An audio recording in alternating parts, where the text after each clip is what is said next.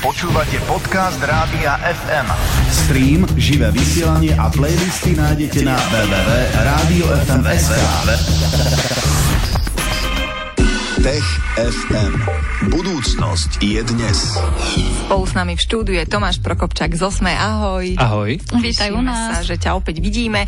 No a ideme sa venovať rôznym témam. Prvá téma bude téma, ktorú vybrala Vierka, tak si ju uveď. No, budeme sa rozprávať o tom zákaze plastov, plastových tašiek, vreciek, eh, čo znie ako taký dobrý signál smerom k tomu životnému prostrediu, ale vraj to nemusí byť automaticky dobré. Tomáš, čo nám k tomuto povieš? Totižto ten diabol je v detailoch a ten detail v tomto prípade je, že mm, či sa bavíme o mikroplastoch a znečistení plastami a odpadom ako takým, alebo teda o klimatickej kríze, o životnom prostredí a o globálnom oteplovaní a zmenách, ktoré mm, nás všetkých čakajú, alebo teda ktoré prebiehajú.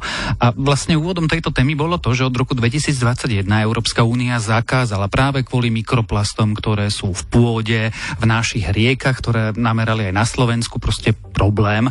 Zakázala plastový príbor, plastové taniere, a slámky a tie tyčinky plastové do uší. No len ono sa zdá, že keď napríklad zakážeme plastové sáčky, ktoré sa napríklad objavujú v hypermarketoch, supermarketoch, tak to môže mať dopady, ktoré sú paradoxne pre životné prostredie zlé.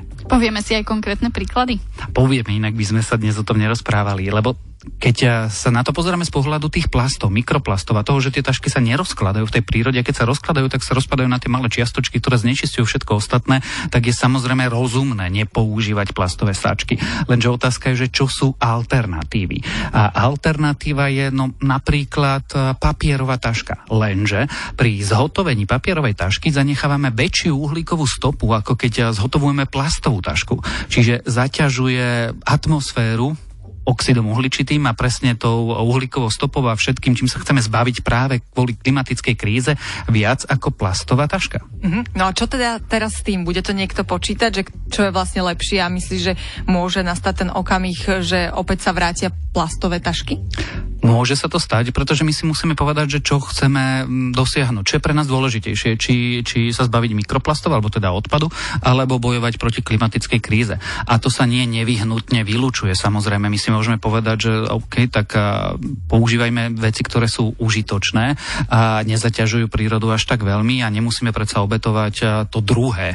Čiže možno nemusíme nahradiť a, proste, neviem, sklenenými flašami, ktoré keď si predstavíš sú veľké, ťažké, treba ich prevážať, treba ich prevážať viacej a tým pádom doprava je znečisťovateľ a tak ďalej.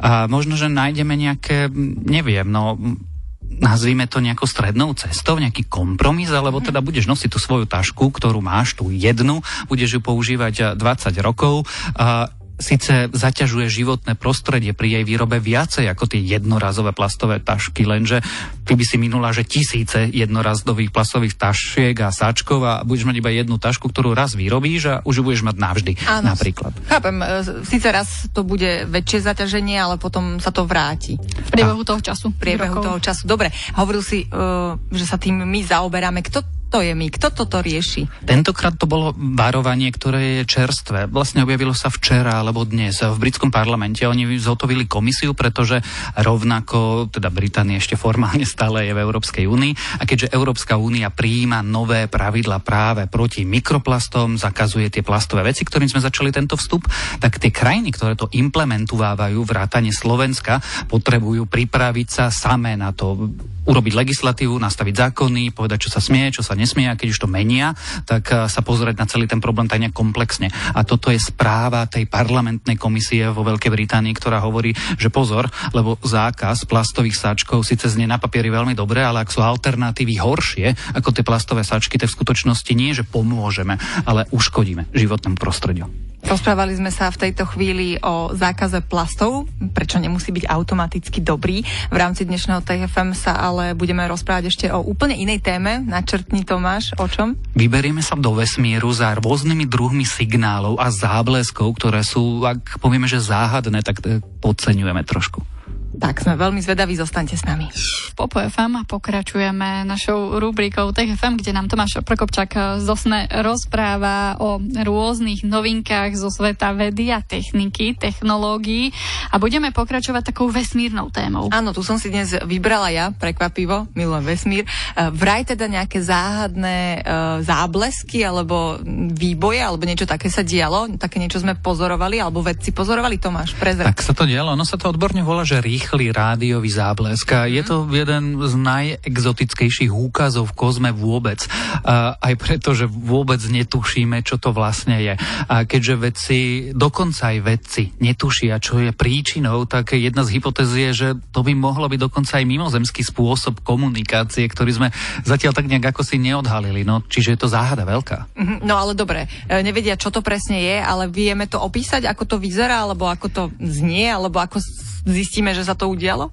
potrebuješ veľký radioteleskop a v ňom máš taký veľmi kratulinky, veľmi silný signál. Keď je veľmi kratulinky, tak trvá v milisekundách. Uh-huh. A zároveň je veľmi silný, a to vieme tak, že, že predpokladáme na základe nejakých fyzikálnych charakteristík, že ten signál pochádza z veľkej vesmírnej diálky. No a to sú dva momenty a ten tretí je, že tých signálov je relatívne málo. Oni sú buď jednorazové, alebo sa opakujú, že sa na jednom mieste na tej oblohe už viackrát objavil a tých opakujúcich dodnes poznáme iba 10 a iba dva vieme, odkiaľ pochádzajú plus minus určiť za všetkých tých eh, x 10 ročí rádioastronómie. Čiže je ich veľmi málo, sú veľmi čudné, do ničoho nezodpovedajú, my nevieme, čo ich spôsobuje a preto fascinujú tak vedcov? No fascinujú aj bežných ľudí a teda toto je také niečo, e, že laicky poviem, je nejaká krabička, tá je non-stop zapnutá, čaká, kým sa niečo také udeje, nejaký e, pán vedec pri nej spí, keď zrazu začuje signál, e, hneď telefonuje a dejú sa veci, také tá druhá polovica je pravdivá, pretože pri tých nočných pozorovaniach naozaj veci často pri tých prístrojoch spia, ale nie je to krabička, je to veľká sieť radioteleskopov. Radioteleskop, no, svojím spôsobom je to veľká krabička. Niekedy je to pole s anténami a pole, ktoré môže mm-hmm. mať stovky metrov. Niekedy je to taký ten veľký tanier, ktorý poznáš napríklad aj z filmov a v Arecibe je v hore ten veľký tanier mm-hmm. uložený. Čiže takto a potom tam je človek, ak má nočné pozorovanie, tak často spí, on to zaznamenáva počítač a keď na niečo takéto narazí, tak e, začne blikať a, pípať, lebo upozorní na toho výskumníka, že ah, tam sa niečo deje, možno, že sa tam treba pozerať aj inými teleskopmi, nielen tým tvojim, aby sme vedeli napríklad e, pozrieť sa na rôzne vlastnosti toho signálu. Uh-huh. No a hovoril si, že teda už vedci sa tomuto venujú 10 ročia. Ako to, že to ešte stále nevieme nejako rozlúštiť? Pretože keďže poznáme len 10 takých, ktoré sa opakujú a len v dvoch prípadoch sme dokázali dosť rýchlo zareagovať, aby sme tušili, že odkiaľ prišiel ten signál, tak e, je to veľmi ťažké, pretože to je veľmi uh, exotický objekt. Čiže je ho málo. Nerozumieme mu, nevieme predvídať, kedy sa objaví, čiže nevieme, kam sa na tej nočnej alebo dennej oblohe pozerať, alebo v tomto prípade, kde načúvať, pretože to môže prísť hocikade z celého kozmu, takže nemáme dosť údajov. A navyše nevieme si úplne dosť dobre predstaviť, aký veľmi extrémny dej môže vygenerovať takýto signál. Pretože aby si mala takýto kratulinký signál z takej intenzity, z také veľkej diálky, tak sa musí diať niečo ohromne energetické. Buď e, existujú vo vesmíre objekty, ktorým nie úplne rozumieme, lebo jedna z hypotéz je, že to môže byť magnetár, extrémne rýchlo rotujúca neutrónová hviezda, ktorá je relatívne malá, má obrovskú energiu a hmota je stlačená na veľmi malom priestore a vystreluje takéto pulzy. Alebo tu môže byť ešte niečo oveľa desivejšie, ktoré sa odohráva vo vesmíre, no alebo nám niekto signalizuje tou vlajočkou. A, a Čiže môže to byť aj komunikácia iného života? Zatiaľ nevieme vylúčiť ani, ani toto, túto hypotézu, ale vieš, ako to je s vecami, že na silné tvrdenie potrebuje silný dôkaz a toto je najmenej pravdepodobné zo všetkého, čiže sa snažia nájsť prírodzené, prírodné vysvetlenie tomuto. Uh-huh. A čo sa tomu najviac približuje? Asi to bude nejaký objekt, nejaká čudná hviezda, ktorá vzniká za nejakých extrémnych podmienok, ktorým nie úplne rozumieme, teda tým extrémnym podmienkam toho vzniku tej neutronovej hviezdy ako tak rozumieme, ale nerozumieme, prečo má takto pípať, keď to tak nazveme.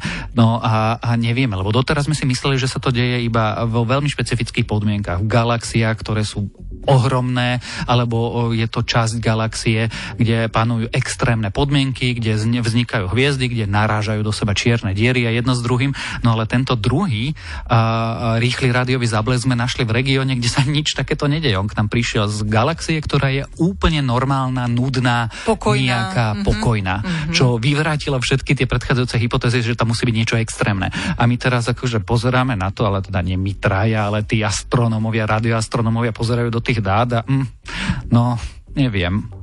No ale čo sa týka vesmíru, prišla ešte jedna správa a tá sa týkala zrážky neutrónových hviezd. E, tam sme čo pozorovali. To nemôže súvisieť inak? Tá najprv sa zdalo, že môže súvisieť, pretože práve niečo takéto by mohlo súvisieť práve s tými zábleskami, tými rýchlymi signálmi, že keď sa udeje niečo takéto extrémne vo vesmíre, že sa zrazia neutrónové hviezdy, tak sa uvoľní obrovské množstvo energie a môže byť výsledok aj rádiový.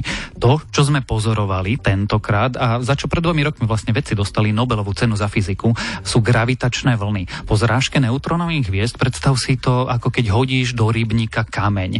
Tak na hladine toho rybníka začnú vlnky. Mhm. Jednoduché. A keď sa udeje vo vesmíre niečo také silné, ako že sa zraž, zrazia dve veľké hmotné neutrónové hviezdy, tak rozkmitajú časopriestor.